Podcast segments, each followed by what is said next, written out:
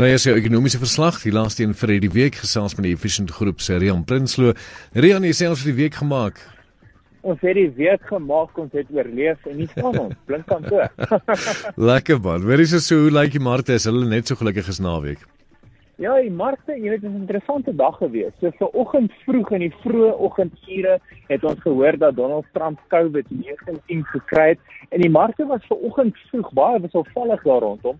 Maar dit was nie regtig die rede nie. Daar was 'n paar drywers.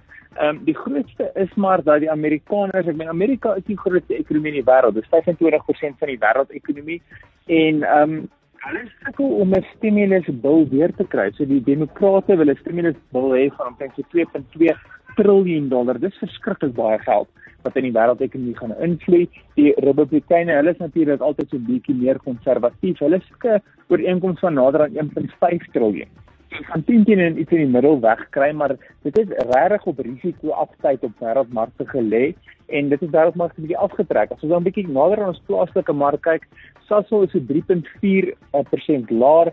Hulle het die helfte van hulle Lake Charles projek dit is 'n projek wat omtrent so tussen 12 en 13 miljard dollar gekos het. Um, hulle het die helfte van dit verkoop vir 2 miljard dollar en uh, die aandele is 3.4% laer so die mark het dit redelik verwag As ons kyk na die markte, die algehele indeks, soos ek gesê het, regtig 'n rooier gedag op wêreldmarkte. Die algehele indeks 0.4% laer, Hulbron aandele 0.8% laer en nywerheid aandele -1%. Die uitblinkers vir die dag was finansiële aandele. Dit is gevolg van die rand. Die rand het versterk en uh, finansiële aandele saam met dit.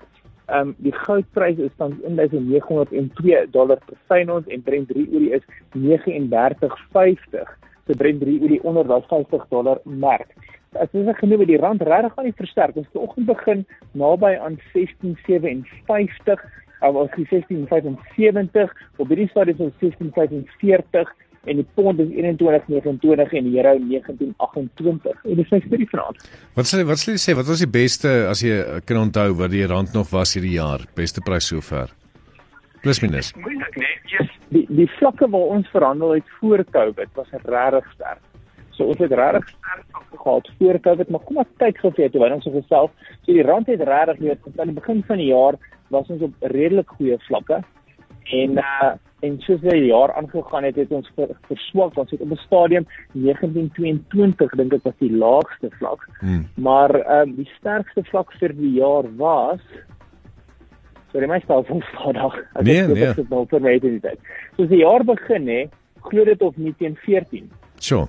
1401 pas in Januarie. So as jy moet as jy moet skat dink jy ons sal weer daar uitkom voor die einde van die jaar? Nie 14 nie. Ek dink die rand gaan versterk want die wêreldsentiment prentjie lyk like, bietjie hmm. beter as verwag. Ek dink as jy iets insit nader aan 16, jy weet dis potensieel moontlik. Ek weet nie of ons 14 weer gaan sien nie. Okay, alright. Rian, hoorie baie dankie. Jy moet 'n baie lekker naweek hê en uh, geniet van rus goed uit. Baie dankie vir al. Lekker naweek. Ja. Ons is Rian Prinsloo van die Efficient Groep gewees met jou ekonomiese verslag net hier op IFM.